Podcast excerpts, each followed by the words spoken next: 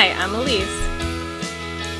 I'm Matt, and welcome to Pod Wraith Takes Over Sam Watches Star Trek, Monkey Off My Backlog's second weekly podcast.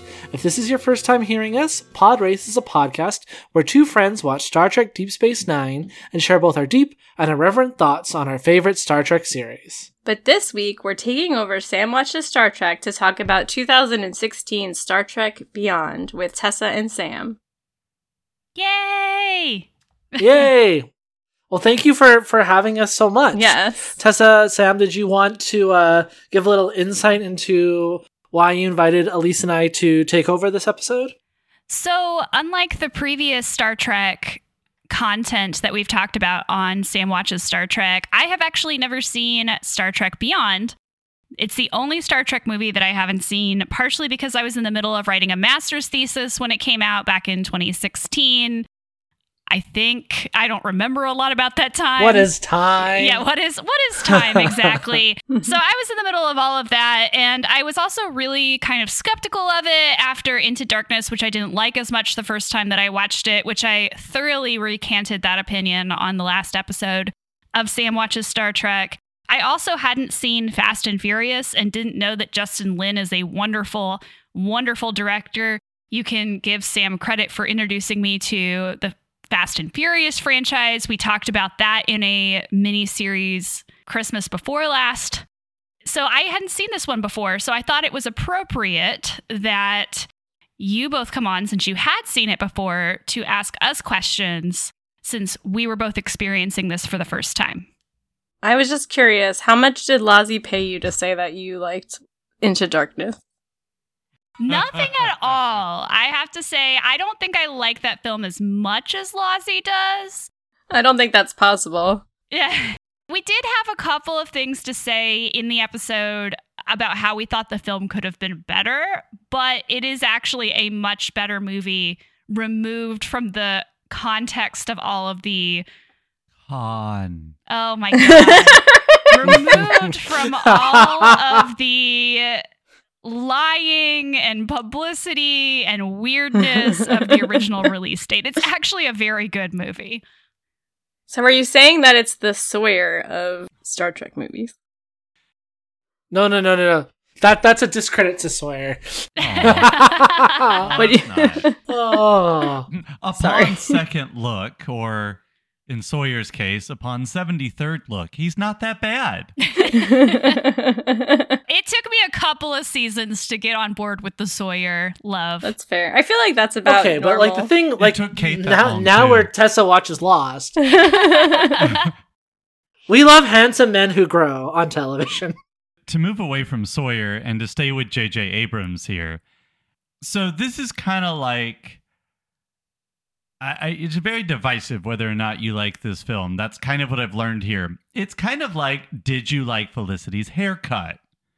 I have strong feelings about Felicity's haircut. And I'm going to say this, and I'm not going to spoil it for anybody who hasn't seen it. But if you've seen it, it's also like the thing that happens in Alias. You either like it or you don't. I have grown to appreciate all of the above. I think the best and most apt comparison is if you wanted to like The Force Awakens, you did. Or you could be critical of it. I think that's one of the strengths of this film is like strongest strengths. One of the strengths of this film is that like wait, are we podcasting about Into Darkness now or Beyond? Because I lost track. No. I'm talking about Star Trek Beyond, okay. Where it's I only like know half and half which one's which. Like we could be talking about I don't know the titles. It's the Khan ripoff and the third one. I don't know.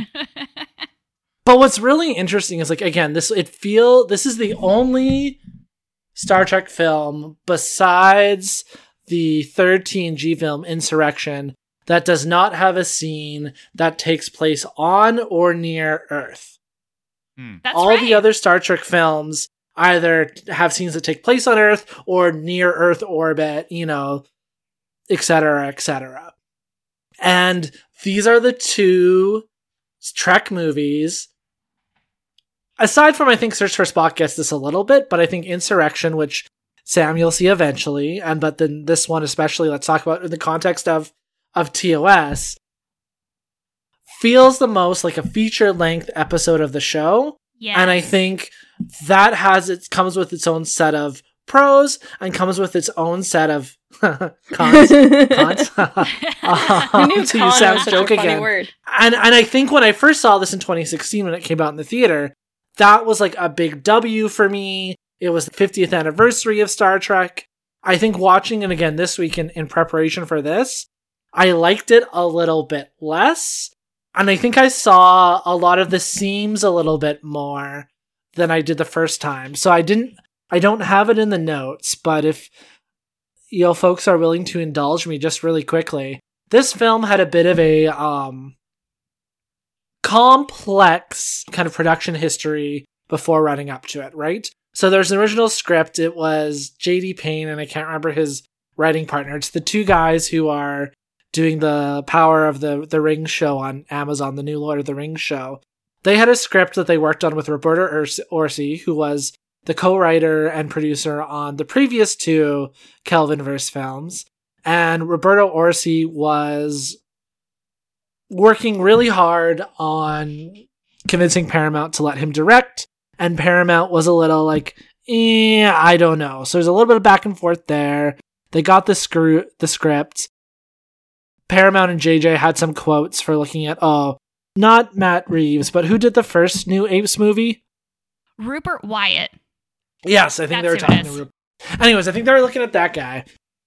And so Orci, they're going to reluctantly direct. All of a sudden, they're not going to let Orci direct. They are going to throw it out. They want to release it in the summer of 2016 for the 50th anniversary. They are set to film it on certain dates. Those dates are locked in. They have like 4 or 6 months to write a script. They hire Simon Pegg to do it. He brings in Doug Jung, or someone brings in Doug Jung. I don't remember all of that. They lock themselves in Simon Pegg's house for a couple months and come out with this movie. And I think that it's amazing that this movie is as good as it is with the ping pong back and forth machinations before with having filming date set and having to write a completely new script for it. Doesn't that just prove that Simon Pegg is a good writer? Well, I mean, that's the thing, right? Like if you put a good writer into a situation like that, the test is not can the writer rise to what they're able to do?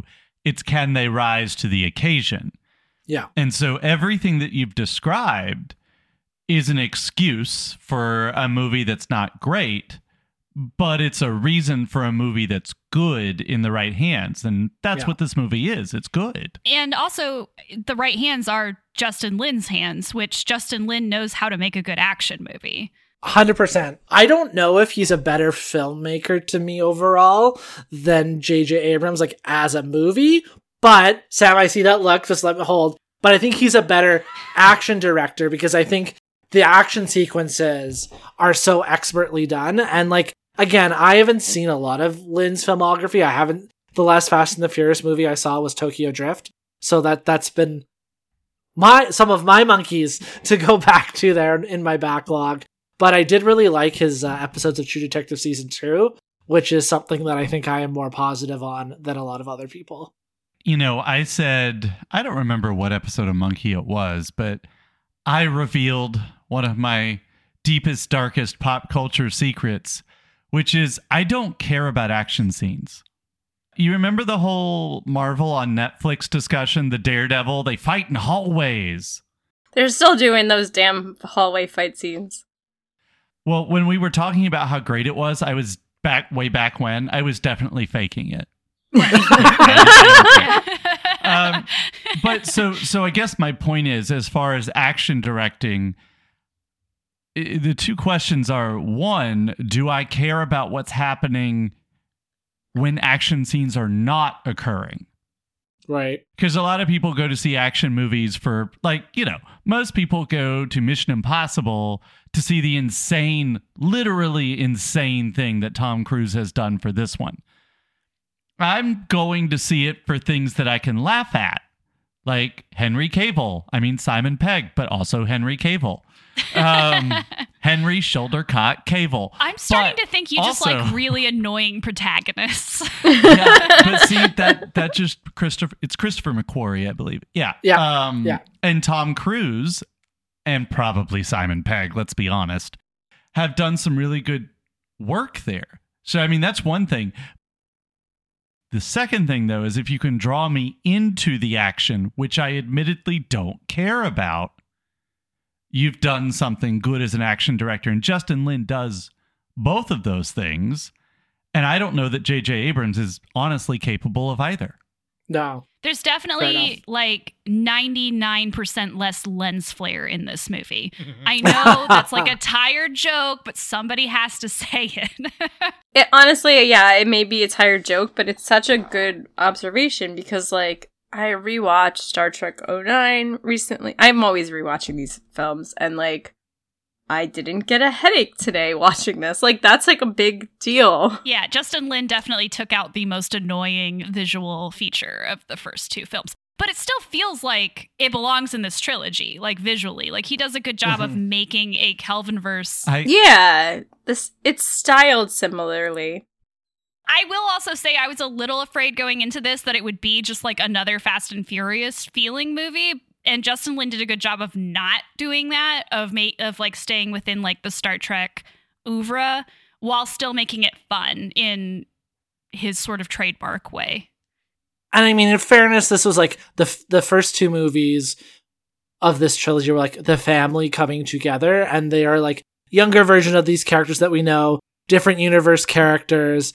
I think some of my frustrations with Into Darkness is it does kind of like the Mummy Returns thing, where it's like, let's do the first movie over again with bigger budget, bigger set pieces, and like the arcs are really similar, where it's like, okay, I want to see like the middle chapter, I want to see like the next version of that. Whereas this kind of comes at it from the other way, and the thing that I was thinking of this week when I was rewatching it is it kind of reminds me of a condensed version of the Daniel Craig James Bond films, which had this kind of similar like, okay, reboot culture, mid-aughts phase, coming back to kind of later, where it's like, okay, here's these movies that focus on a reboot of the characters, getting us to know, getting them to the place of where they are, and then by the time the like third or fourth one comes around years later, it's like, oh, they're already tired and worn out, and it's like, they've seen shit, like, you know what I mean? So it's like, it gives us the beginning, and then kind of like the end. And the other thing too is, I believe Chris Pine is about the same age in this movie as Shatner was when they were filming the original series. So it's like, at this point, it's caught up. It's 3.5 years or whatever it is into the 5-year mission. So it's like, they've set this in a timeline. So it's like the original series plus one day is this movie. I got that feeling. I definitely thought that. It felt like it was the first two movies and then you could watch the entire series. Yeah. And then except for the fact that it's in a different universe. But these episodes could have all been the same. Right. Right? I mean, Kelvinverse or no. I'm just creating like a machete order. Yeah I'm creating a machete order for like watching. I think about this because I can't get through an episode of talking about Star Trek without talking about Star Wars. But we talk about the things we know, right? So I hadn't seen this one either, but I had seen the first two. Having never seen an actual episode of Star Trek, I had seen Wrath of Khan. So I knew enough to know, I know your game here. I know what you're doing. But one of the ways that the two franchises are very different is I think you genuinely could start a Star Trek series having never seen any of the others. Mm-hmm. Like, I mean, your mileage may vary. You'll decide if you like it or not. I mean, there's a big difference from somebody coming in cold to somebody who's buying into the series or has bought into it already. But Star Wars has to be pretty much taken in its totality to be appreciated, a fan would say. I think there are a lot more entry points for Star Trek. The difference is, I like these movies much better, as I said in the last episode, now that I get the references, now that I get the jokes. And I think this movie ends up being a stronger movie for all of the things that have come before it. Yeah, this one, like Matt said at the beginning, really feels like another entry in TOS. And so I do think it would be difficult for someone who hadn't seen TOS to necessarily get everything that's going on in this movie. Not impossible, but maybe a little bit more difficult than it would have been for them to jump on in the first movie. Yeah, and I think too, like it plays with some of the classic pairings. So like it does a little bit of that again to, I guess, almost Empire Strikes Back thing where, like, you know, it breaks up the family, is like, you know, and that's what the second Guardians movie does to Marvel. But it's in the Star Trek context, it's like the Voyage Home thing, right? Where it kind of like splits the like core cast into teams, but it plays with some of those like classic pairings. Aside from McCoy and Spock, the Odd Couple stuff, which, again, feels very TOS, but we really haven't, to this point, seen a lot of McCoy and Spock together because the first two films were so concerned with the Kirk-Spock brothers dynamic. So again, with that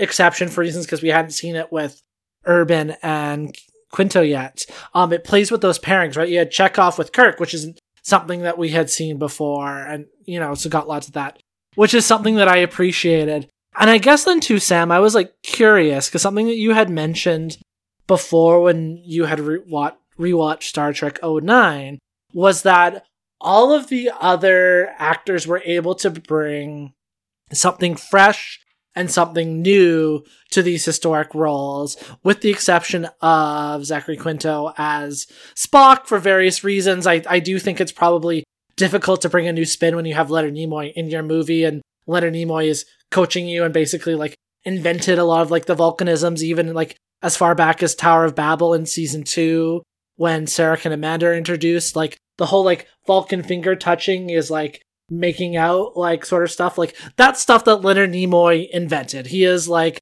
the Margaret Mead of Klingon culture, or of Vulcan culture. But so I guess now that honestly, we have maybe this Klingon culture too, I mean, we don't know. Yeah, maybe. No, I think that's more Ronald Moore and TNG did a lot of that. So my question for you was like, now that they're older, this feels like an episode of TOS. Did you notice any like stark differences in the characterization? Like, where are you at with these iterations of these characters and the portrayals of them? My opinion has changed absolutely none. Well, okay, so I still think that Spock is a very flat character. Yeah. And I'm not going to say I blame this on Nimoy, because what has he done to me? Why would I say that? But I mean, he is still looming very large over this movie. And we were watching the pitch meeting for this movie right before, you know, the series on YouTube. And the executive expresses real surprise that we don't care that Spock and Uhura have broken up. Why would... Good. What?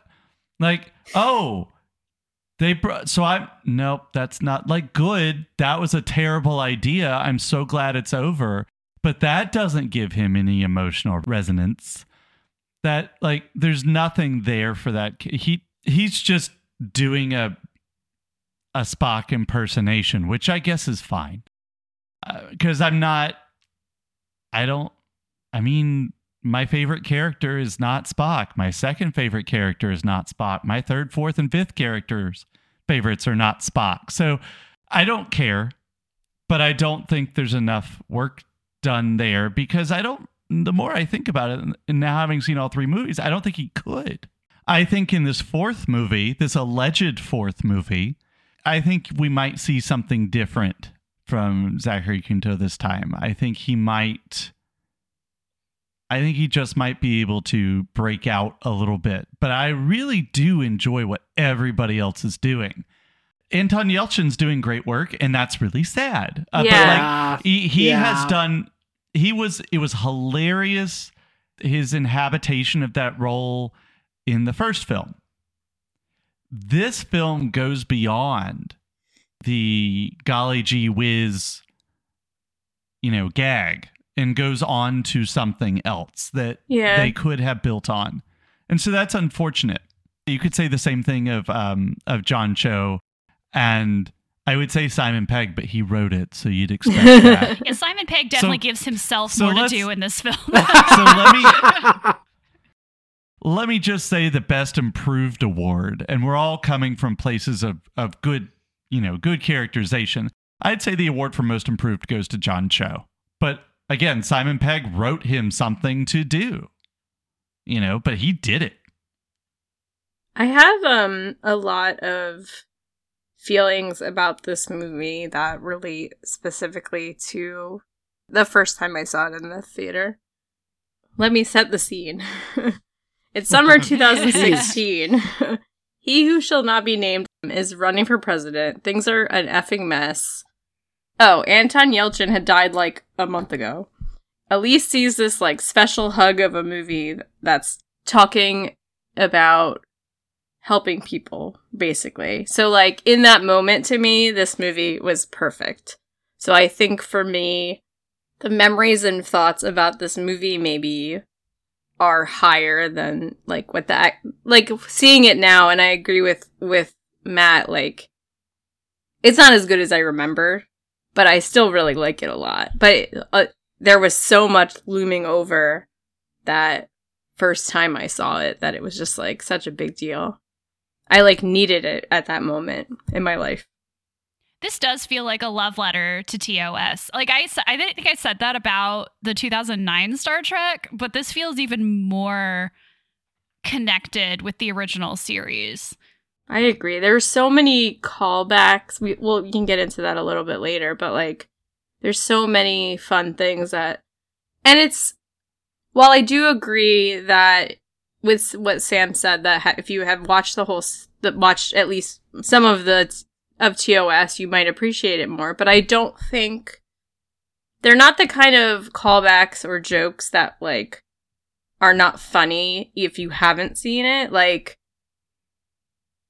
to me, it doesn't feel like Easter eggy where you're missing something if you don't get the callback.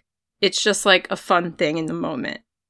Yeah, I don't think it's like a callback necessarily as much as it is that this feels plugged into like the aesthetic of the original in a way that the other two movies weren't. When I say callbacks, I'm right. Talking about things I have later in my notes that I haven't brought up yet. I don't mean just like in general. Unlike how I feel about when I saw the movie Solo in the theater and everyone I went with was like, wait, Darth Maul is alive, and I had to explain that to everyone. Like, there's nothing where it feels like it's trying to be smarter than the audience. Right. It doesn't feel like a Stephen Moffat Doctor Who episode. I don't know that reference, but I believe you. Wow. Hold on. I'm sorry. It doesn't feel like a Stephen Moffat Dracula episode. Wait, it doesn't feel like a Stephen Moffat Sherlock episode. Stephen Moffat thinks that he's smarter than everyone. Is there a more least deserving a promotion to be all end all person than J.J. Abrams and Stephen Moffat? They are, unless Simon Kinberg. Can name somebody who deserves it. There you go. I love your There's hate your for Simon Kinberg. We're done here. Rank, Tessa, rank that list. Well, Simon Kinberg is the least deserving person to ever be given a movie ever in any way. But what is the list? Didn't I like his last thing? What was his last thing? Is it the 355? I haven't seen it. I actually did not hate that movie. I wanted to hate it, and it's not good. Don't get me wrong, but I still was like, it took everything in my heart. What's amazing about that is they gave him a movie after X-Men Dark Phoenix. Which was they kept giving him X-Men movies. He's responsible for the string of worst X-Men movies, and they kept giving him another X-Men movie. But he's learned. He'll get it right the next time. Okay, so I will say I think for me the 355 was a so bad it's good movie. But no, but that's the interesting thing with these movies and like modern Star Trek is because Kurtzman and Orci wrote the first two. I mean, obviously, the Into Darkness had Lindelof in it as well, but I don't know. I'm a Lindelof apologist, so I don't know how much Damon actually had to do with it. Kind of like Prometheus, which I actually like, but he just wrote down whatever Ridley Scott told him to, which is fair enough. When Ridley Scott hires you and says, this is what I want my movie to be, add a giant head, You're like, yes, sir. Okay, Ridley, I'm going to write that down. I do like Prometheus, though. But, like, so, like, Kurtzman splits off to focus on whatever else he's got going on. I think it was, like, the Amazing Spider-Man movies at the time. I don't like those. So that's why he wasn't available to write this one. He's perfect. Directs the first installment in the Dark Universe, the Tom Cruise Mummy. Alex Kurtzman was his directorial debut. And now he is the grand poobah of modern Trek on CBS. And the most hated person by Trek Bros. So Kurtzman is who we're talking about, right? Yeah. So are you telling me that Kurtzman is responsible for bringing Sofia Boutella into my life? Because you said she was in the Mummy movie and in this movie. And she's in Atomic Blonde. Kurtzman did both of those. Yeah. So Kurtzman Kurtzman wasn't in Beyond. He wasn't he didn't work on this one. Okay. Well, but that is your link. Well, maybe he was like, I know somebody. Well, and the only reason that JJ didn't come back to direct this was because he got Force Awakens. Yep, I do remember that. Which, like, 2009 was his proof of concept for a Star Wars movie anyway. Oh, totally. So. It was his trial run. And I feel like, you know what? I'm kind of glad that it happened that way, because that way we didn't have JJ doing this movie. Going back to something you said earlier, it seems like this movie, the movie we're here to talk about today, I don't understand how this movie can simultaneously feel like, at times, like it was a saved in the editing room movie, because there are parts of this movie where I'm like, what happened in the last 20? Like, where are we now? That happened to me a couple times watching this. Yeah, there was one scene specifically for me where I was like, I had to rewind because I actually like didn't remember how I got from A to B. How? Okay, here's the thing though. It's that way. But also going back to what you said about the time that it was released. When you said that, I was like, oh yeah, the theme of this movie, like Simon Pegg and friend decided to interact with the idea of Starfleet as a peacekeeping exploration agency. I'm like, oh, it's buried. You could miss it. A better movie would have handled it better. But they wanted to deal with that idea of what happens when you have a society that is all shoot, blow things up, kill each other. And all of a sudden you go, hey, we're not going to do that anymore. Yeah. Would you like a job still, though? Well, which is something that could happen literally any day now. It won't, but it could. Yeah. And I think that's one of my biggest...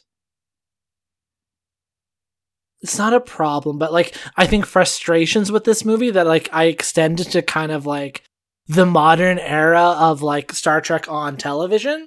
Whereas it's, like, I see what they're doing thematically, and, like, the ideas and the concepts that they're playing with are really strong. I just, for whatever reason, and, like, I mean, I have a Star Trek podcast where every week I watch... Lisa and I watched Deep Space Nine, and like Tessa has appeared on it, and like we work through, and so I think way too much about Star Trek. But it's like I thematically get it. I like these themes. I like these ideas. This movie is calling out the Federation for as colonial as it actually is, and what did he have then pushing back, which is something that like we talk about on Pod Race, but the Federation being a colonial power and it being, you know, in contrast to the different forces and things like that. But, like, the movie just doesn't fully get there. Just, like, it's like when Wile E. Coyote is about to fall because the Roadrunner's done something, and he holds up a sign that says, anti-colonialism, anti-racism, blah, blah, blah, and then he falls down. That's what I feel like this movie kind of does, and, like, by extension, Star Trek Discovery a lot, or Star Trek Picard, like, I feel like that's where it's like, you're almost there, but not quite, which... I would then go on my rant about that's why Star Trek's very much entrenched in this liberal institutionalist sort of I don't know where to go with that. I'm like, wait, which one's the fascist? Wile E. Coyote or the Roadrunner? That's pretty much exactly where my brain went. It's the Roadrunner. I think it must be the Roadrunner. I think Wile E. Coyote is the hero. I think it's interesting that they contrast like the old ways with the new ways so much, and this idea of like having a paradigm, like the fact that like Starfleet is this paradigm shift in thinking between like war and peace. And like you said, I wish they would have been able to push that further into anti-colonialism, but this is what we get. It kind of reminded me of, I actually talked about this a little bit on Antioch's Book Club with Nigel, because there's a short story that Terry Pratchett writes called Troll Bridge that has like this like ancient, like he's like 80 years old, like fantasy hero. Like it's a fantasy hero who like lived to be 80. And like he's talking to this troll on a bridge about like the old wars and how like even the fantasy landscape around them has changed. Like there used to be forests that you could wander through for days and fight spiders, and it was all dark, and now it's all sawmills and farmland and, you know, all of this stuff. And it's kind of about this idea of like when you set out to save a place or to make a better world, sometimes you find afterwards that you don't really belong in that world anymore.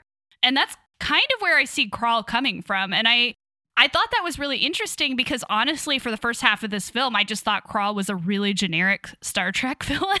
Because he just kind of comes out of nowhere and he's just kind of growly and Idris Elba in prosthetics and, you know, all of that stuff. But then like the twist that they have at the end about I fought so hard for peace and then I realized I couldn't actually live there anymore. I just thought that was very interesting. It feels like Star Wars and Star Trek people apologize for different things. Like Star Wars has to apologize for being lowbrow.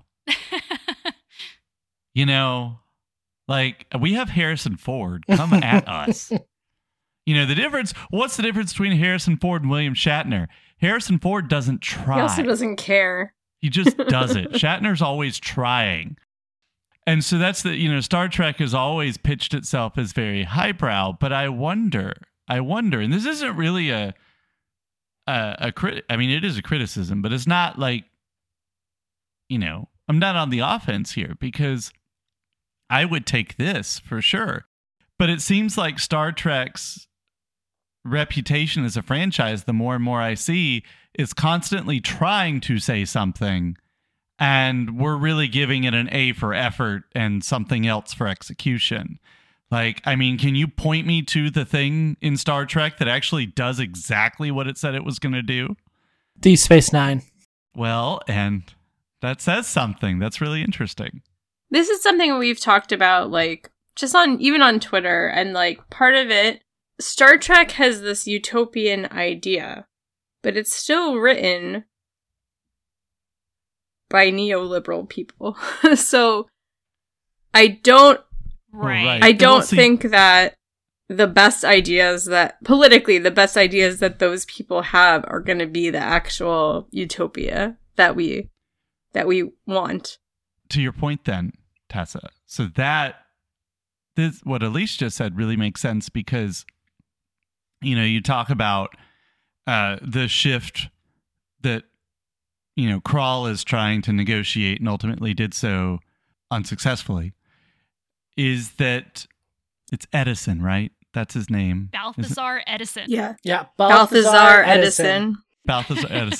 So that paradigm shift that Balthazar Edison is trying to negotiate but is unable to is rightly, as you point out, a paradigm shift.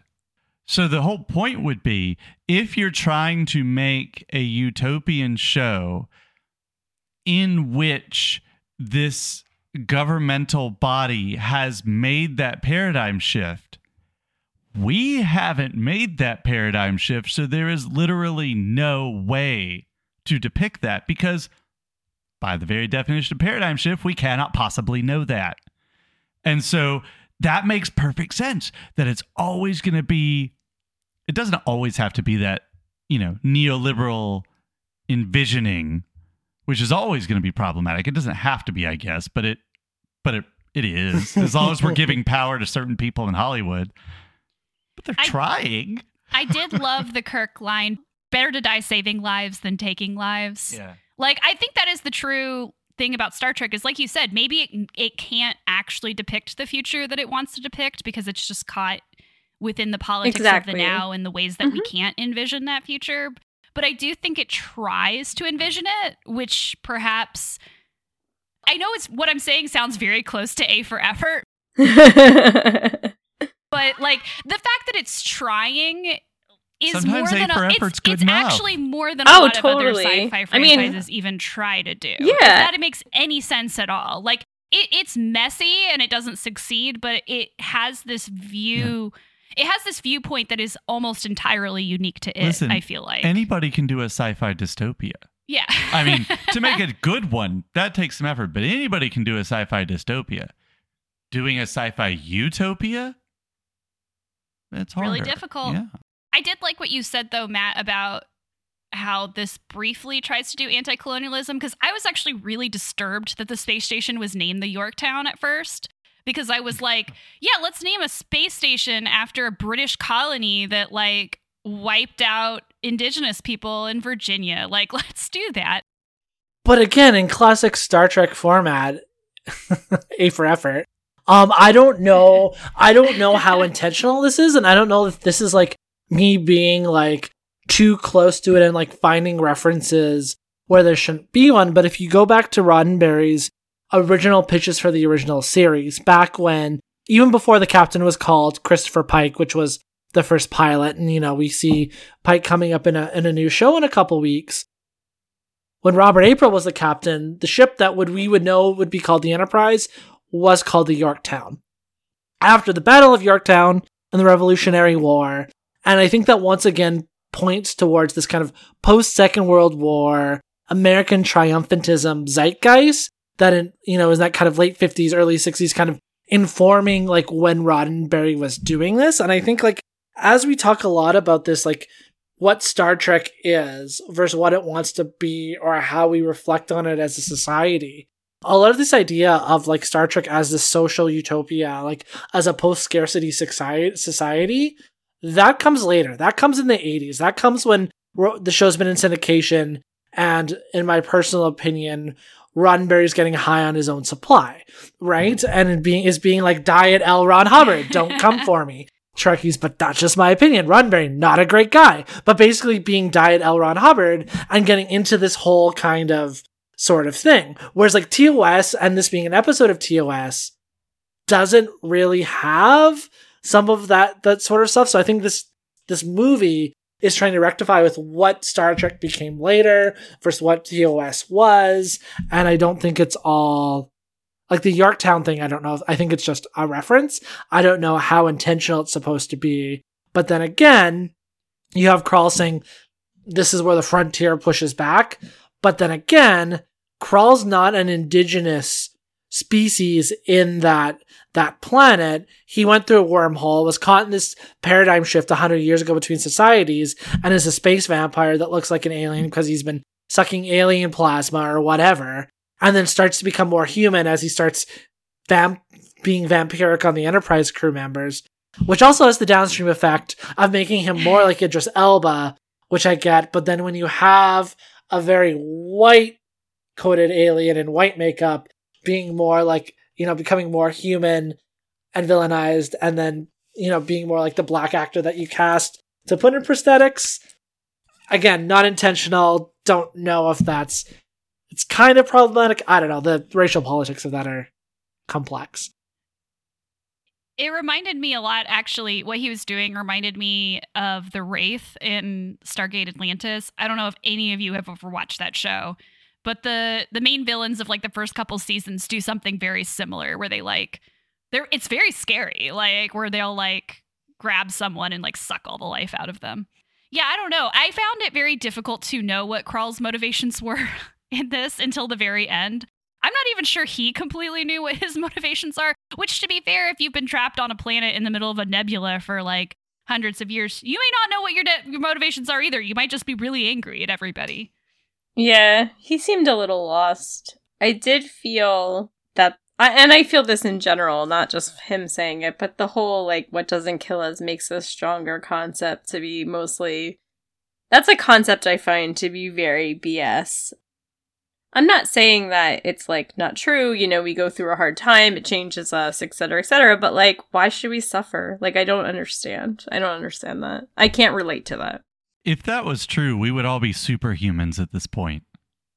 Right. Sometimes what doesn't kill you just makes you really sad.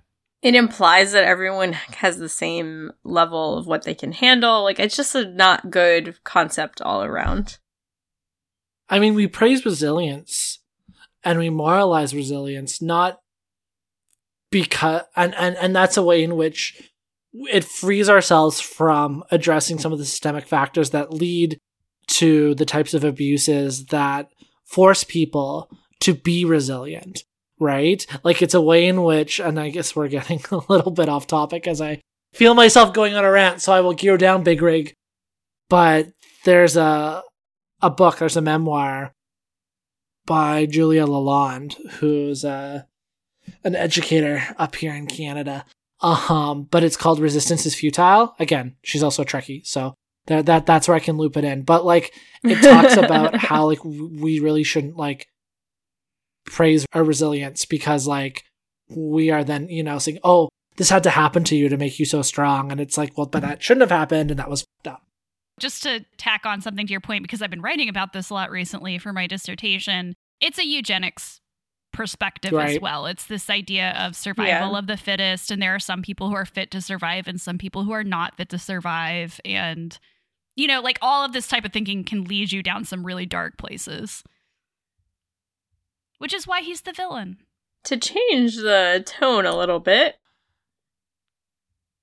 earlier in the film, Kirk has a captain's log where he's talking about how life feels, and then he throws in the word episodic, which I found really funny.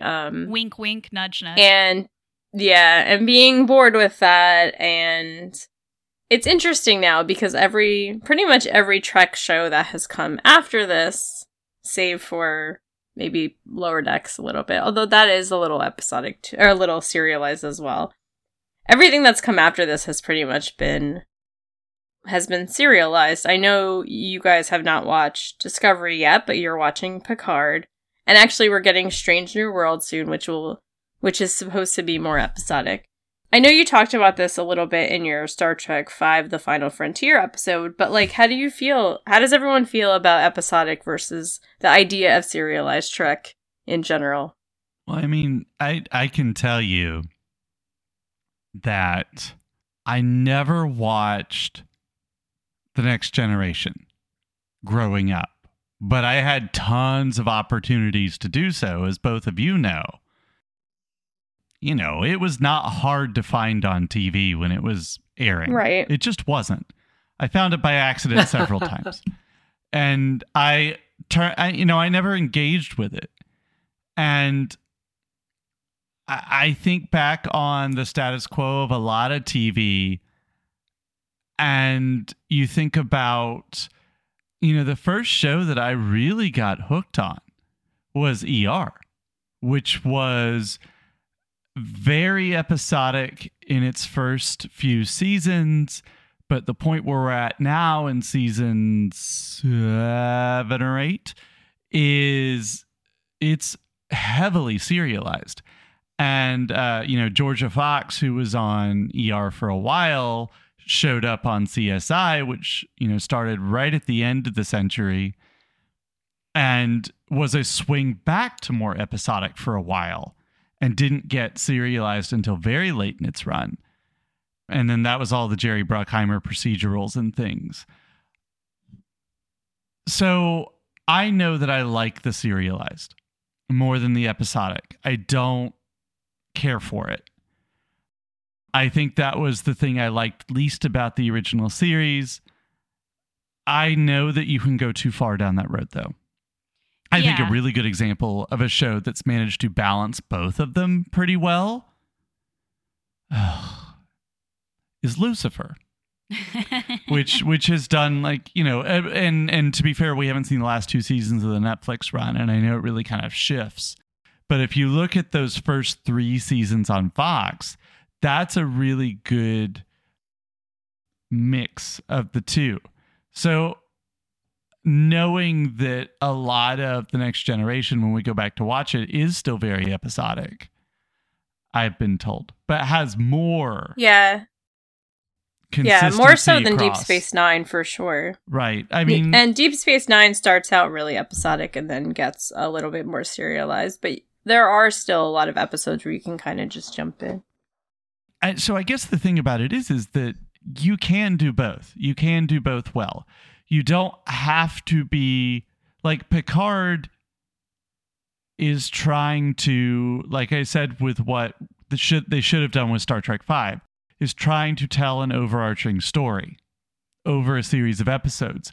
That is different from making a season of television that has serialized themes running through it. You know, that's just another part of the show. But the problem with a lot of shows is they make the serialization the be all end all. And that's where you get into the 10-hour movie thing. Yeah, I was going to say 10-hour movies, which is what I'm not a fan of. And I think Discovery struggled with that for a bit, but I do think the last season of Discovery had a few more standalone episodes that like advanced the plot a little bit, but like had its own thing. My hope for the new show, Strange New Worlds, I have no idea how many episodes it's going to be. So say it's a 10-episode season or whatever. I hope that they're mostly episodic with like a little crumb here and there, and then like maybe a 2-part finale based on the crumbs. Like that's kind of the kind of show I'm hoping it is. We talked about this recently, going back to the film. I would like to spend more time with this. I think this film would have benefited from some more things breathing. You should make your movie as long as it needs to be. And not every movie needs to be the greatest story ever told or the 10 Commandments. Movies can be different lengths. I don't know if people know this. Bring back directors coming in front of a curtain and explaining their movie before the movie starts. Yeah. All I'm saying... Well, I think what's lost in this whole essentialism about theater versus VOD, which is absolutely stupid in this day and age of accessibility, awareness, not even accessibility. We're just aware of it. We're not doing it. But that's the real conversation. It's movies. I'm aware of a lot of things. As long as they need to be. You want to make a 67-minute movie? Cool. You want to make a movie 3 times as long as that? Cool. They both better be good.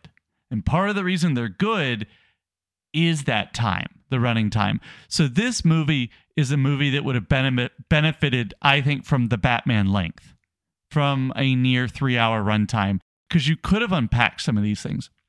I want to spend more time with these characters. And if you've done that for me, which is really the net effect of the first 2 movies, now you get to spend that capital. To jump in here and say, if you're looking for a really good example of a television show that does serialization without getting too bogged down on it, the Hawkeye show, which is only 6 episodes, right? And it's like the perfect length. They didn't try to make it 13 episodes. They didn't try to... Yeah, I really enjoyed it. It's called a mini-series. Yeah. Back in the 1980s, they used to make these things called mini-series. There's a really famous one from 1995 called Pride and Prejudice. You should all watch it. There's also, that dude from Next Generation is really famous for being in a mini-series, I believe. Mm-hmm.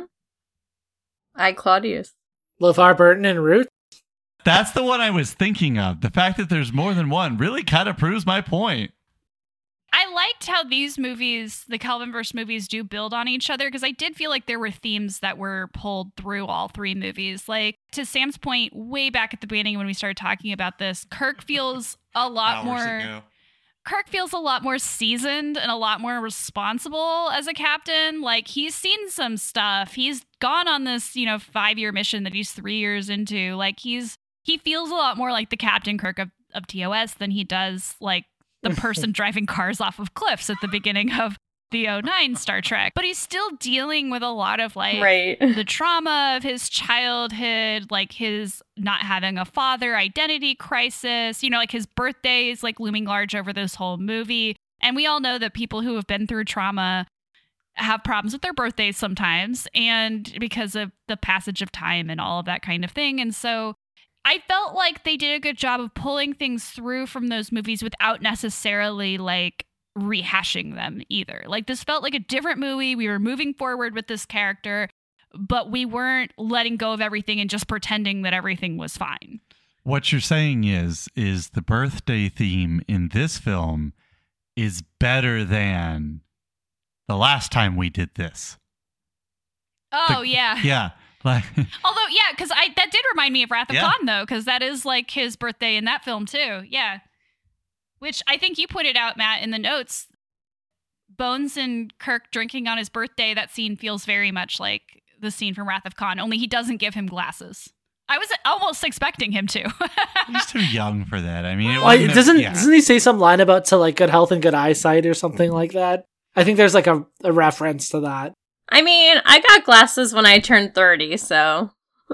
But like, I think comparing contrasting that moment and kind of like reusing it, lifting it, adapting it, making it malleable for this new universe, like that worked for me more than like doing the flip where like Kirk dies and gets brought back by magic Khan blood and you have Spock doing the Khan thing. Like, that's a rework. This is a reworking of like arguably one of my like favorite Star Trek movies that worked better for me than like, let's just flip this scene and do the same thing but opposite in Into Darkness. We just watched these movies and I already can't remember. Is this the first movie where Spock calls Kirk Jim? I don't remember. Because he definitely calls him that, and I was like, wait, is that the first time? Because it seemed significant to me, but I could be wrong. I don't remember him saying it in 09 or Into Darkness. Well, I don't think it would have made sense in 09. Old Spock probably calls into him in 09. Right. Not, I mean, Sylar Spock. Sylar. Just picture him working on clocks and watches. I love the stuff between Spock and Bones in this because obviously, like you said, it gives us some of that old Odd Couple vibes. But I also felt like there was a little bit of like closure. As you know, I think of these three people as a throuple. Do you want to say the thing, Sam? Stop trying to make throuples happen. I think Sam's outvoted this time. Whether or not you see them that way, as romantic or queer platonic or whatever it is that you want to see them as, that is how I view them. But as I've talked about before on Sam Watches Star Trek, I also feel like it's very obvious that Kirk is like the primary in both of their relationships. Like, they both have like relationships with Kirk that preclude their relationships with each other. But then it feels like over the course of the series, like they establish their own relationship that sort of happens. Again, romantic or not, you can interpret however you want. I loved the conversation in this film when they think they're going to die because they're surrounded before they get beamed out, where Spock tells Bones that he respects him and that he always thought that their dialogue was something. We'll never know what it was because Bones interrupts him and is like, you don't have to say it. Like, and so like, I felt like that was fun character growth. I felt like that was like a fun way of acknowledging the relationship between the two of them and how they actually do deeply care about each other, even though neither one of them will ever admit it. I liked that.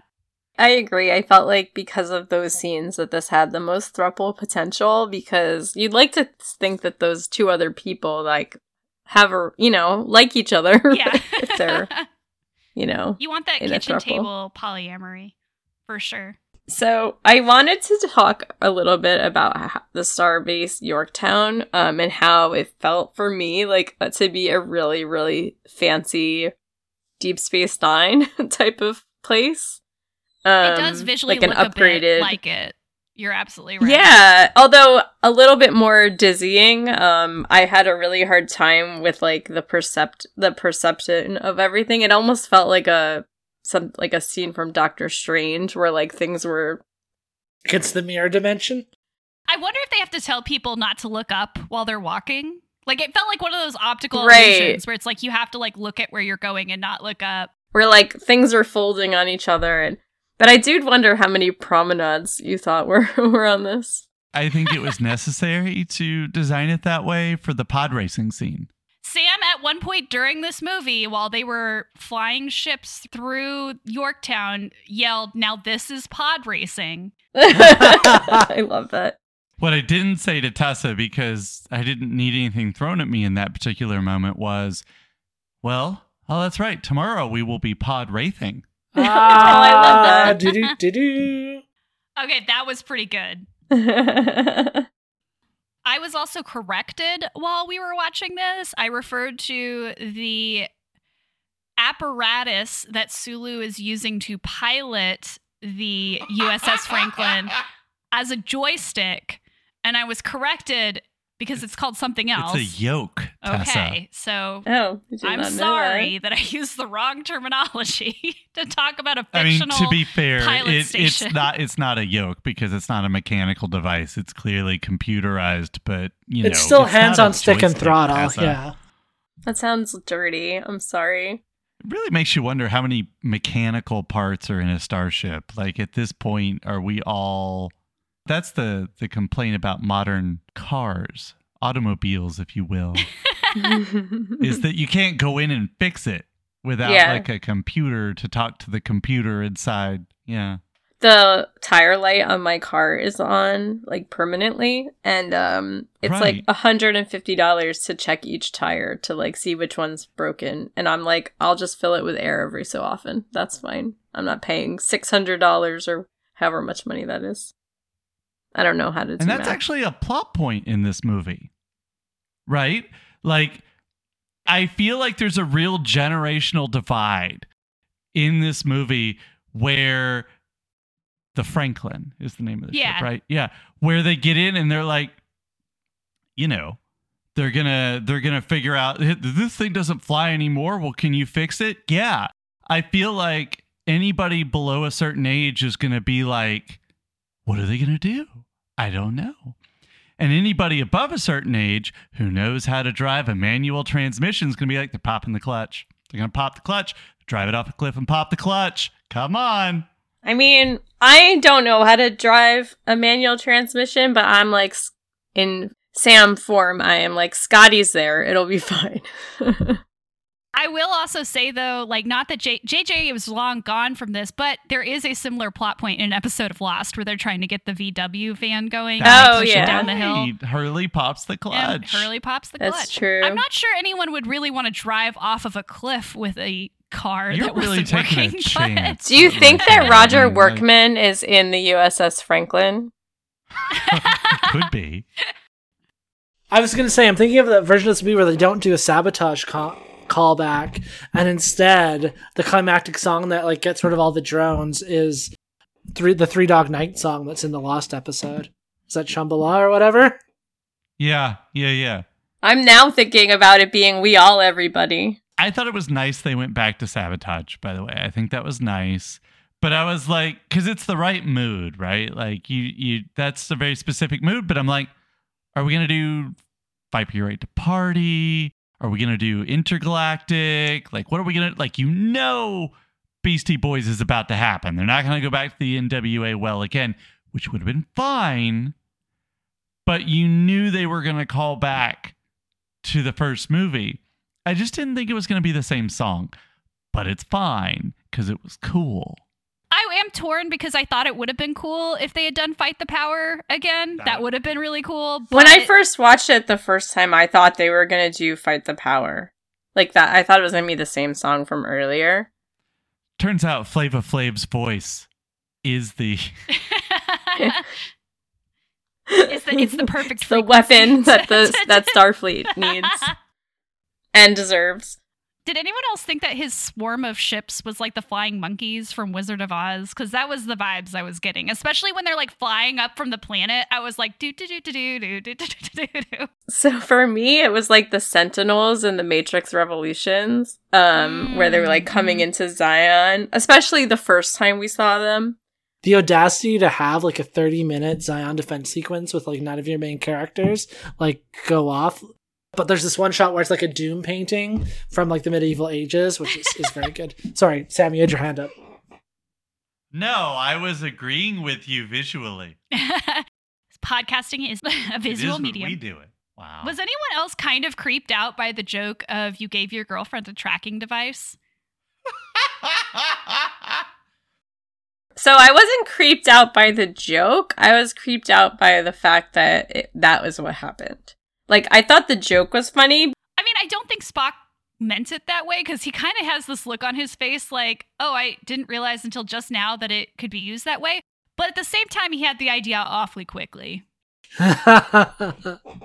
Yes. I'm just saying. So what I'm saying is, like, I was with Bones completely on the joke and calling it out. But yeah, it was like, it was creepy that that was a thing that happened.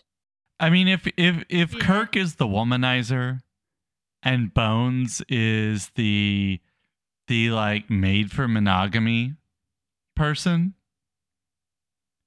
I mean, you know that means Spock has to be the obsessive, creepy stalker one, right? I mean, like, if we're doing... I mean, if you just logic it through, it really works out.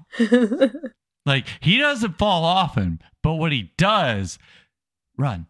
Go. Go, go. You don't want that. Nobody wants it. So we haven't talked about our new character, Jayla, yet. She's great. I love her. She's great. Yeah. I mean, I mentioned earlier, Sophia Boutella is an Atomic Blonde, and I think she's amazing in that. Less so in The Mummy. Not her fault. Just that is a movie. But it was really cool actually seeing her do like action, which I think she's very good at here. Did anyone else ship her and Scotty? Like, yes. Both of us were watching this movie going, there's something there, right? Like, we're not. Yeah. She knows what engineering is. Like, I found it really interesting when I was looking up information about her. Simon Pegg had said that her character is somewhat inspired by Jennifer Lawrence's character in Winter's Bone, which is a film I have not seen. But basically that character had to, like, look after themselves and I guess some siblings and didn't have a lot of resources. So I get the connection there. But so in discussing the character before they named her, they kept calling her J-Law in Winter's Bone, and then they ended up just shortening that to calling her J-Law, and then eventually they were like, okay, well, I guess we're just going to call this character Jayla instead of, like, coming up with a different name, and I thought that was very funny. I want Scotty to build her another house. Yeah. Well, he owes her that. Yeah. At least. And he can come visit it if she wants. You got her into Starfleet, though, right? Yeah, I'm worried, though, that they're just going to write her off the same way they wrote Alice Eve off, because it felt at the end of Into Darkness like she was going to, like, continue on with the crew, and then she's, like, nowhere to be found in this movie. They're operating in a very grand tradition of every single Bond film ever except the new ones. Yeah, I guess that's true. Or the time she dies. So that was something that Peg was asked about at the time, right? Because, again, of where Alice Eve Carol Marcus was, like, very much joining the crew. And at the time when Into Darkness came out, there's that very... gratuitous underwear shot in the, you know, the shuttlecraft, which is off talked about at the time because it really didn't need to be there. And Peg's quote at the time was, quote, "We thought rather than having Carol Marcus be not used to a reasonable capacity, we would just not include her, have her be alive in canon, and be ready to come back at any time." So a bit of a, like, you know, dodgy sort of answer there. But again, like, if she's just going to be there, obviously, you're probably dealing with budget and different things like that, too. But if she's, like, a background actor, I don't know. She could come back for 4 if they make a 4th one, I guess. I also really liked the character design of Jayla. Which, yeah, or me too. The makeup and the prosthetics. I don't know. Did they ever tell us what kind of alien she is? Like, where she comes from or anything? Remember. She doesn't even seem to know. I'm sure there's something on the internet, but I didn't look that up. She just looks really cool. Like, I love her. Yeah, I agree. I think she is... her credits include Hotel Artemis, which I've wanted to see but never have, and the Fahrenheit 451 that got made for HBO that has Michael B. Jordan in the titular role. So I have a feeling we'll be talking about at least one of those on the podcast later this year. Wink. No, I got a little emotional while they're trying to like leave that planet, and like the baddies are like, they're gonna leave you here, and like Kirk was never gonna leave her there, but like she doesn't know that. And I found myself kind of, and it's probably reverting back to when I first saw this and how I've explained how I felt at the time, and unconsciously like brought me back to that. So like I got really emotional, and I actually teared up a little bit when like Kirk went to grab her at one scene when he's transporting onto the Franklin, and then she's like, "Take my home and make it fly," and I just got very, whew, I got fluttery. I mean, if we know anything about Kirk, it's that he gets really attached to new women who come in for you know, for one episode of his 5-year mission. No, I thought that was really good. Although the transporter sequence, the motorcycle sequence where he apparently rides a motorcycle that has not been used for over 100 years and it works perfectly fine. That sequence and the sequence where he jumps and grabs her as he's being transported, those felt the most like Justin Lin Fast and Furious movies to me. Those felt most it like worked him. For me though. Oh no, it, like, I was works. Like, it's just I was like, this is something like it felt like. Okay, so it felt like Dom Toretto launching himself over the divide between the highways. I think it's in 5. No, it's in 6. And he grabs Letty, like to save Letty. Yeah. And he doesn't know it's going to work, but he leaps anyway because he loves her. That's how it felt to me, like that particular scene. It makes me cry every time. I really loved that, but it also to me felt like a callback to Star Trek 9, because he shows up at, you know, on his motorcycle, gives it to some guy who thinks it's cool and then joins Starfleet. So it does also feel like a Kirk in this Kelvinverse type of characteristic to be on a motorcycle. Like it felt right. And as soon as he saw that motorcycle, he got very excited.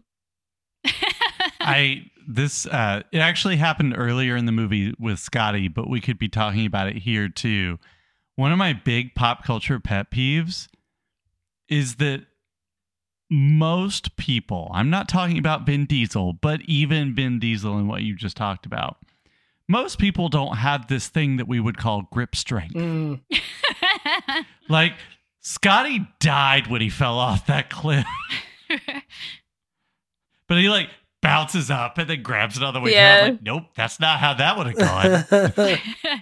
It's okay, but... I think there was a couple times in this film where I was watching and I was like, there's no way they're not dead. Like, if this was really happening, like, they would all be dead. I love how this movie blows the out of the Enterprise, like, several times. Yes, I love it. The destruction of the Enterprise takes, like, half of the movie, and then when you think it's over, they blow up the saucer and flip it over again. It's still good. It's still good. We just don't have a shield. It's still good. It's still good. The little flappy things are missing. I don't know what they're called.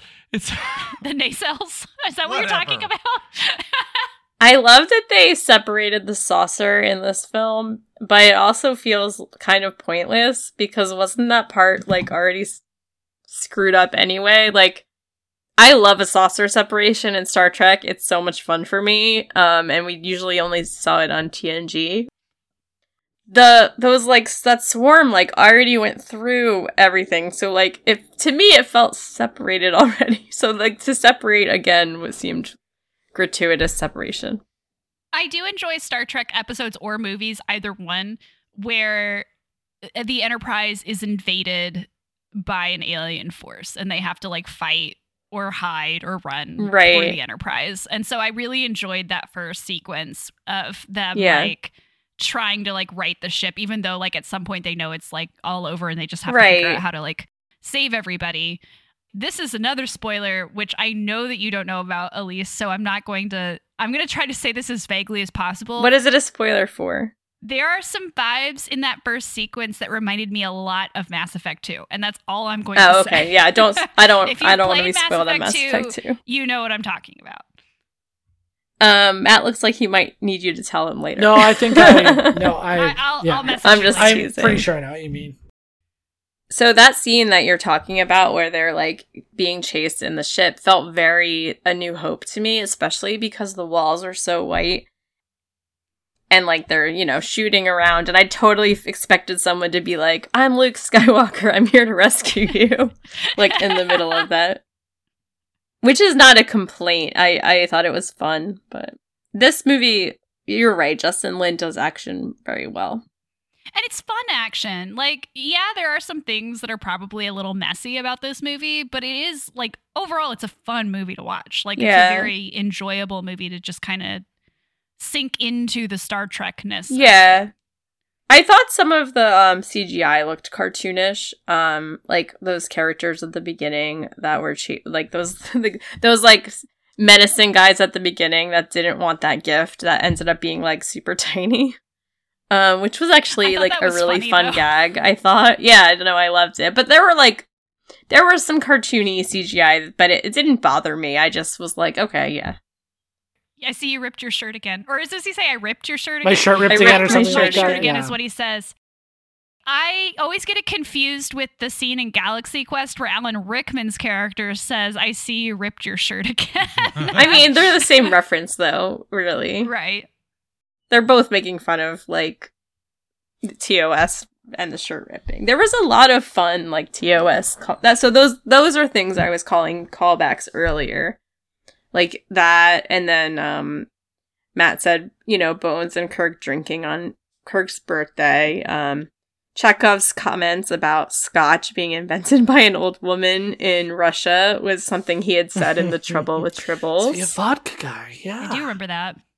And then Sulu saying, are you kidding me, sir, when he says, can you fly the Franklin? It mirrors Sulu saying the same thing at the beginning of Undiscovered Country, where that something happens to Praxis, the Klingon moon, and some of that.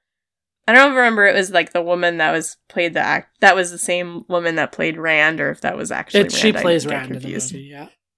Grace Lee Whitney. Yeah, she was... I don't know, was it her or the other guy that was like, should we report this? I think it might have been the guy, because like the woman would have just known.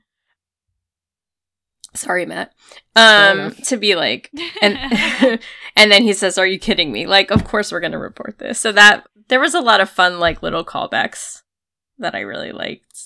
I also feel like the score was very reminiscent of some of the scores from the original series, like the I heard that too, and like the horns. Like it did. There were especially during some of the action sequences, I was half expecting the camera to just like turn to William Shatner and him to be throwing a really clumsy karate chop. Like that's kind of how some of those sequences felt with the music, but it was this more slick, more advanced action aesthetic.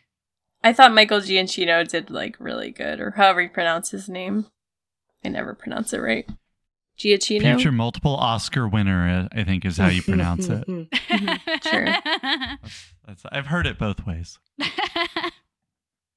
Only other things that we haven't discussed were that a lot of the side characters, and I say side characters, Lucy, like got a little bit more to do. Sulu is officially gay in Star Trek canon, or at least in the Kelvinverse canon. So I mean, I felt like that was a nod to Takei. Yeah, yes, it was. I think that Takei didn't like that they did that. George went back and forth on it. George went on a journey.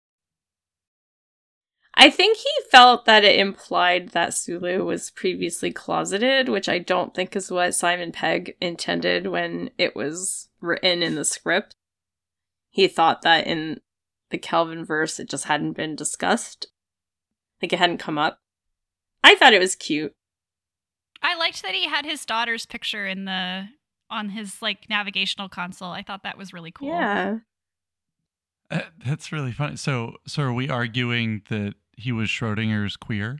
I mean, until perhaps. This movie, is that what? Look, George Takei. If anyone thinks that Sulu in the original series was straight, like George Takei is trying to play someone who is straight and just like failing miserably. Yeah, the way season. He comes on to Uhura sometimes is very cringy and very fake seeming to me, so I would agree with you on that. Well, and it's like, but it's that stupid like Disney exclusively like queer moment in Beauty and the new Beauty and the Beast thing where it's like, oh, we reveal that he's gay because his daughter is there and his daughter's with another man and they have the, tentatively for half a second, that could easily be cut out so we can show this in China or Russia or wherever. Yeah. Where, like, he has his hand around him and there's not even, like, you know what I mean? So it's just, like, yes and no. It's, like, do better. Don't, like, pat yourself on the back and take, like, a media lap if you're not gonna, if it's something so, like, easily cut out. So is it better or worse than the Rise of Skywalker kiss? Well, you remember, I mean, in the 90s, it was the whole thing about representation, right? Like, we need to see examples of these types of people. And I'm not just saying, you know, gay or queer people. I mean, there was lots of examples of this. But we moved very, very quickly in some ways that I'm even kind of amazed at. So far beyond representation so quickly that you don't get a cookie for... this. Like, the bar, I think, got raised way past that. If you're not, I mean, I think that's the point, right? If you're not willing to engage with it meaningfully, don't bother. Well, I think I'm willing to give them a pass. Like you said, I don't think they get credit for it. Like, they don't get to take a media lap for it, but I do tend to give them more of a pass for this one, mainly because Sulu isn't a character that we focus on his personal relationships quite so much. So, like, it makes sense to me that whatever his personal relationships are would be in the background of, like, a shot. Yeah. Whether he was straight or gay or whatever. The whole point about the spouse and the kid is to establish stakes. Right. Personal stakes, which if the movie had been a little bit longer, they could have explored. The fact of the matter is, it doesn't matter if his spouse, what gender his spouse or what species. I mean, none of that matters. The fact is, it makes the stakes exist. Gotcha. And so, like, the acknowledgement that the spouse does not have to be, you know, a human woman, which you could have handled in any number of different ways, that's cool. But that's not the point. Yeah. And that's why, like, it's fine, ultimately. It just doesn't do that. I feel better about this than I do about, like, the kiss and at the end of Rise of Skywalker, because that feels like it was just, like, jammed in there. And like you said, just so I mean, I was joking when I asked which one was worse. Whatever. We do get a little bit more of, like, I don't want to spoil it for Sam, but there is a little bit of a Sulu's. We get a little bit about Sulu in Generations, even though he's not in that film. And I do think that Star Trek Discovery does a lot better with queer characters in Star Trek, because there's, like, queer relationships where they're already established, and it's not like, it doesn't feel like a starting place. It feels like we're watching these two characters and they just are queer. It's not like the fact that they're queer isn't, like, a plot or, like, a storyline. It's just, they're just two characters that are queer, and I appreciate that. I was gonna say, it gets better. But that feels really cringy, even though I meant it that way. I do have to ask, Sam will not get this until much later in Sam Watches Star Trek, but I put this in the notes because I can't be the only person who felt this way. And I said it out loud, and Sam was like, what are you talking about? Did anyone else feel like Scotty saying, I beamed you one at a time so you wouldn't get spliced, is a Tuvix reference? Like 100%. Right? My friend AJ and I were watching this last night, and we were talking about Tuvix while we were watching this, and I'm sure that was on purpose. And there's also another character whose name was, like, Admiral Paris, and that felt like a nod to Tom Paris in Voyager. That. Yeah. Mm-hmm. So, speaking of Scotty, like, as we kind of, like, are kind of in bits and bobs before we kind of move to our kind of closing segments here, I have a question for everyone. Was Scotty's grandmother that he quotes a fascist? Because he talks about the strength in, like, a bundle of sticks, and a bundle of sticks or rods that have an axe in them is, like, a fasces or a faces, I don't know how you pronounce it, which was an illustration that was often used by Mussolini, and it's the one in which the word fascism is derived from. So Star Trek accidentally referenced fascism. So I was kind of hoping it was, like, a Scottish reference. Like, maybe it's a completely different reference. Hopefully. Now that you bring that up, that is a little odd. What was the line in the movie? I don't even remember this. Well, he's talking about how, like, there's, like, it's, like, one of, like, because the theme of family and being better together, stronger together, and, like, you know, you can't, it's harder to break, like, a bundle of sticks versus, like, an individual stick. Oh. But definitely, that illustration has been used for nefarious purposes, so it was just kind of... Oh, I had not heard that before. Funny. Haha. Oh, I was just going to say, I knew that was somewhere. I think that's also Aesop, isn't it? Oh, is it? Maybe. Okay. I think so, because I know that reference from like a long, long time ago, and I assure you I'm not a fascist. So you're going to have to take my word for it. I believe you, Sam. That's a really interesting... I don't think that's, you know. No, I don't think that was intentional. No, I know you don't. I think it's really funny. But like when had you not heard that one before, Tessa? I've read so many Aesop's fables. That's and the one that usually gets quoted is my least favorite, The Scorpion and the Frog. Oh my God, stop putting that in your pop culture. Sorry, continue. I was just going to say, I don't remember that particular one, but I believe you. I just, that's all I guess. Matt, what were you? There's something in there about William Wallace, but I'm not going to do it. Well, but that all brings up, there's this whole, like, for as mixed from, like, my more leftist perspective as Star Trek is sometimes, like we were talking about before, there's this whole, like, stream of, like, really far right-wing Star Trek fans that, like, I completely, like, don't understand, like, at all. Like, are we watching the same show? Like, I definitely have reservations about some of its messaging, but like, fuck. But it's definitely not coming from a conservative place. No, like, exactly. Right. Exactly. Yeah. Exactly. So towards the end of the film, it's Kirk's birthday and he gives a toast to absent friends, which is a toast that has been done in other Star Trek iterations. And there's a scene where they actually focus on Anton when that is said. And I don't know if that was just... It was just a really... I like how they edited that part because he had just passed.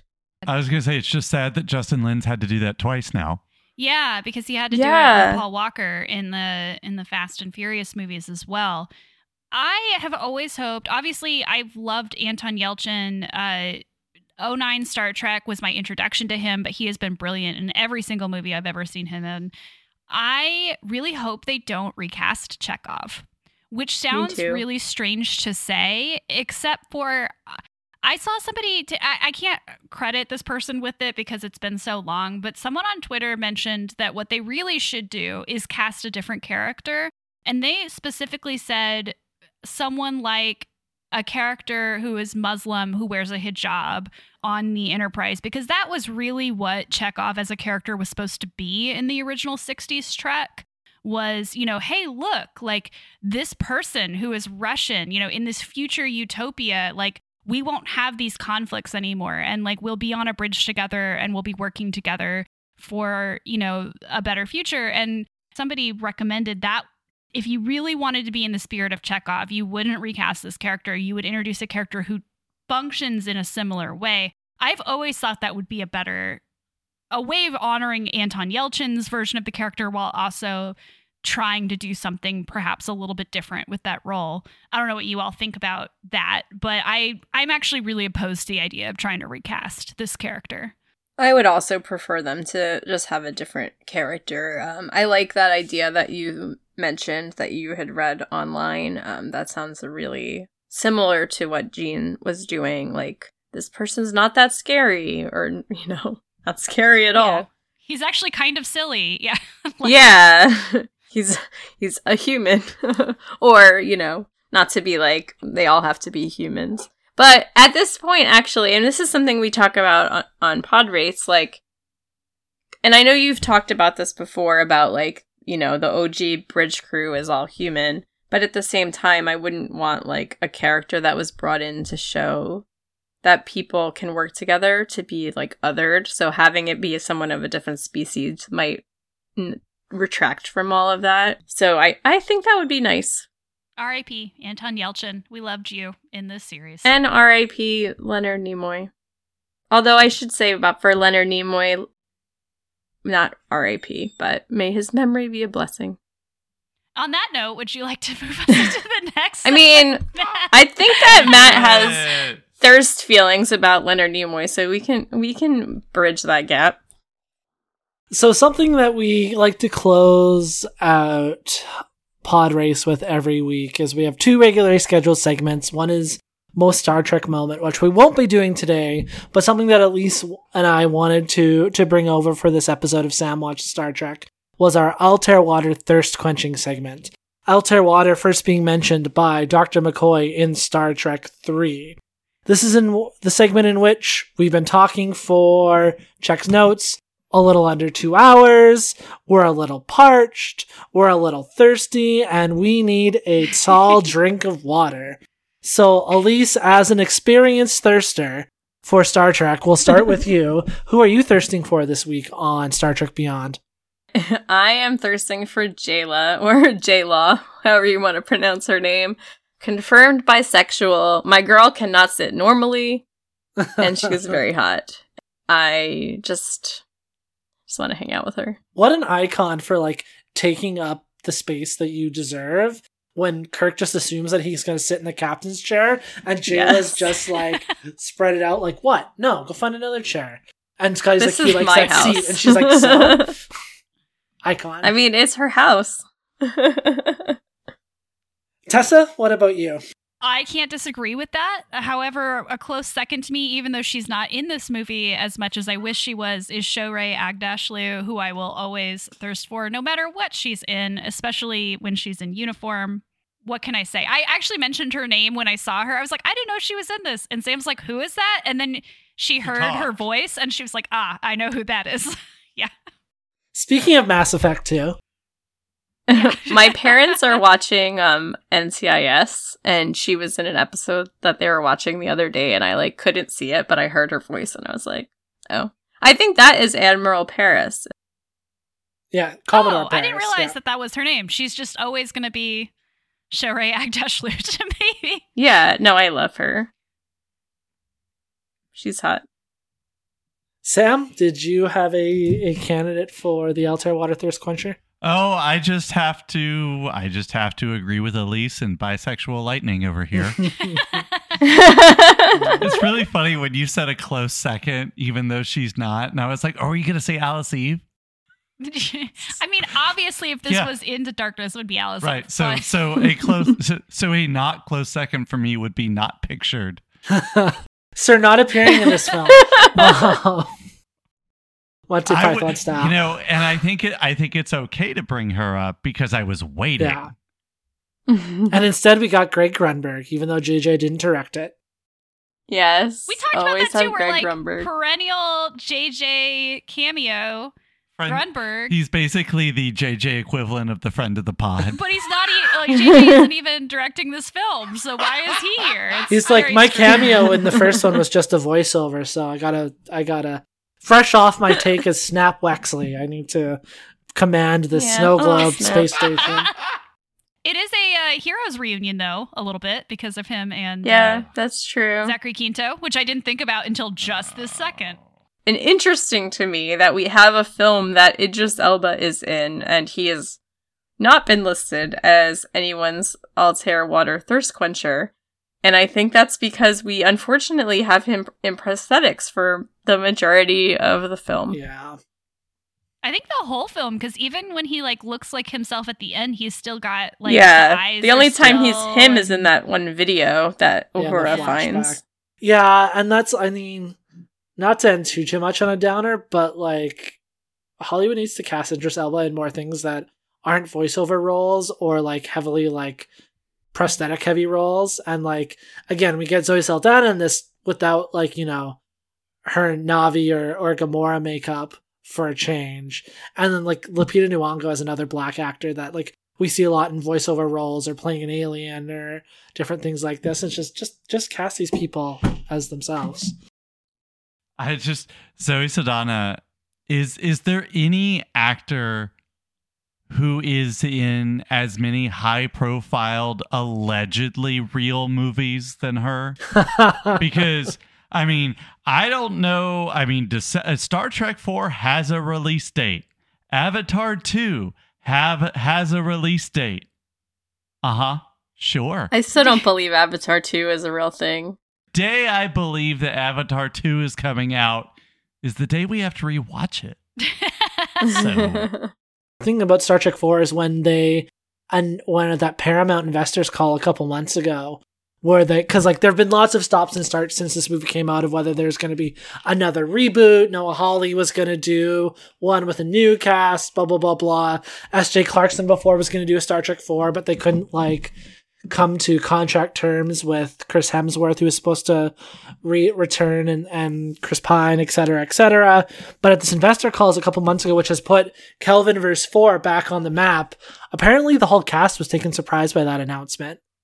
And they weren't like under contract, and they're like, we're going to bring everybody back and it's going to be great and it's going to come out on this day. And the cast was like, cool, I didn't know that. So I feel like that movie's even less real than Avatar 2, which I have seen behind the scenes stuff. Yeah. Keeps threatening to make one. I think that's dead. Yeah, I think that one's dead. Yeah, that was another one. And then there was another film where they were where someone that is involved with Discovery was going to write it, and it was not going to be the same. It wasn't going to be an Enterprise. There was going to be another movie. So, like, it's hard to keep track of all these fake movies. Matt, you haven't told us who your thirst quencher is. I mean, it's probably just Chris Pine being Chris Pine, because he is, like, my favorite Chris, and like old blue eyes. Yeah, he is the best Chris.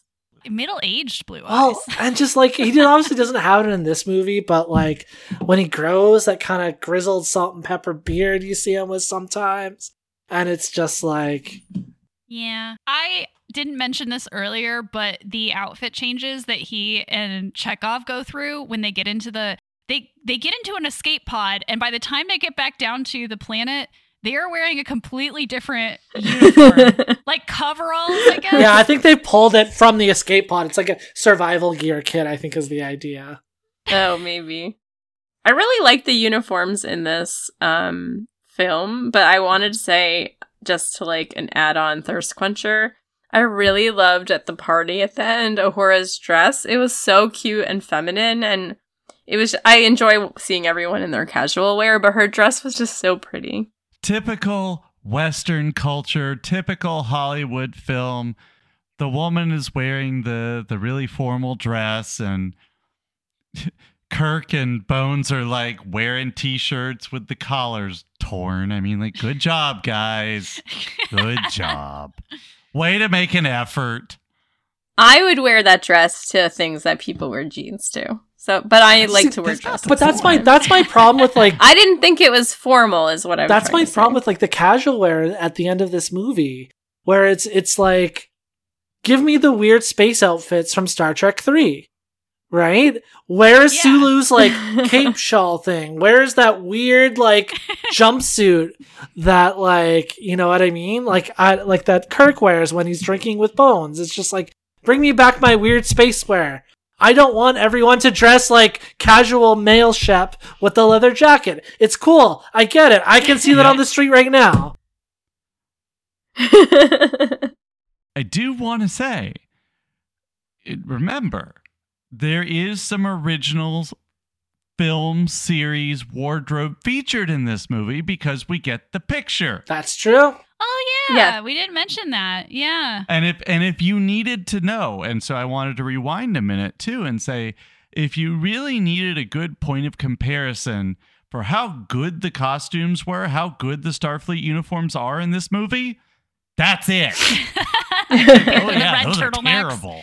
Yeah. So I don't dislike the red turtlenecks, but I do like the colorful TOS era, like the Kelvinverse version of the TOS era uniforms. To your point, though, Matt, where's the sparkle like space suits that have the different colored lines that go nowhere? Yeah, like exactly. Where's that TOS? Where are those outfits? Obviously, like this is like the end of the TOS stuff for Sam Watches Star Trek, but like. The original series, like, I know people say it's like you know, it looks cheap and blah, blah, blah, blah. But that's just like with your modern eye, it was one of like the most expensive shows on television at the time. That was half of why it was canceled, because NBC had both that and Mission Impossible, and they chose to keep Mission Impossible as the two highest, like, you know, budget shows at the time. And just like the lighting on TOS at times is nuts. It's like you're watching some MGM Technicolor like production, like the soft lighting and soft focus. It just we can cut that out. Sorry, I got really excited about a 66-year-old or 65-year-old TV show. That's a good epitaph for me watching the original series and its characters. That's good. Should leave it in. Well, thank you so much, Sam and Tessa, for having Elise and I, you know, have Sam watch the Star Trek go twice as long as it normally would and take it over. I was really wondering how long this episode was going to be. And then also I was just like, who cares? Let's just do it. Elise, until next time, where can folks find more of you on the internet? Find me on Twitter and Letterboxd at Elise_Tendi, ELYSE_TENDI. And you, Matt? Yeah, you can find me on Twitter and Letterboxd as well at Mattyhugh, MATTYHUGH. You can, of course, catch me on Pod Race talking about Star Trek Deep Space Nine. And I also have a Mad Men podcast called Still Great Bob. We're currently slowly, as we have time to record. It's difficult when you have one of our co-hosts as a healthcare worker these days. But yeah, we're slowly working through season 4 of Mad Men. You can find Sam on Twitter at Sam_Morris9. You can find me on Twitter at Suela Tessa. Suela is spelled SWEHLA. After this wonderful supersized podcast takeover, we are taking a 2-month break from our Watches podcast because we are both traveling and I am trying to finish a dissertation. We will be back with Tessa Watches Lost on the 4th season of Lost on June 23rd. Until next time, live long and prosper. Computer and program. Bye.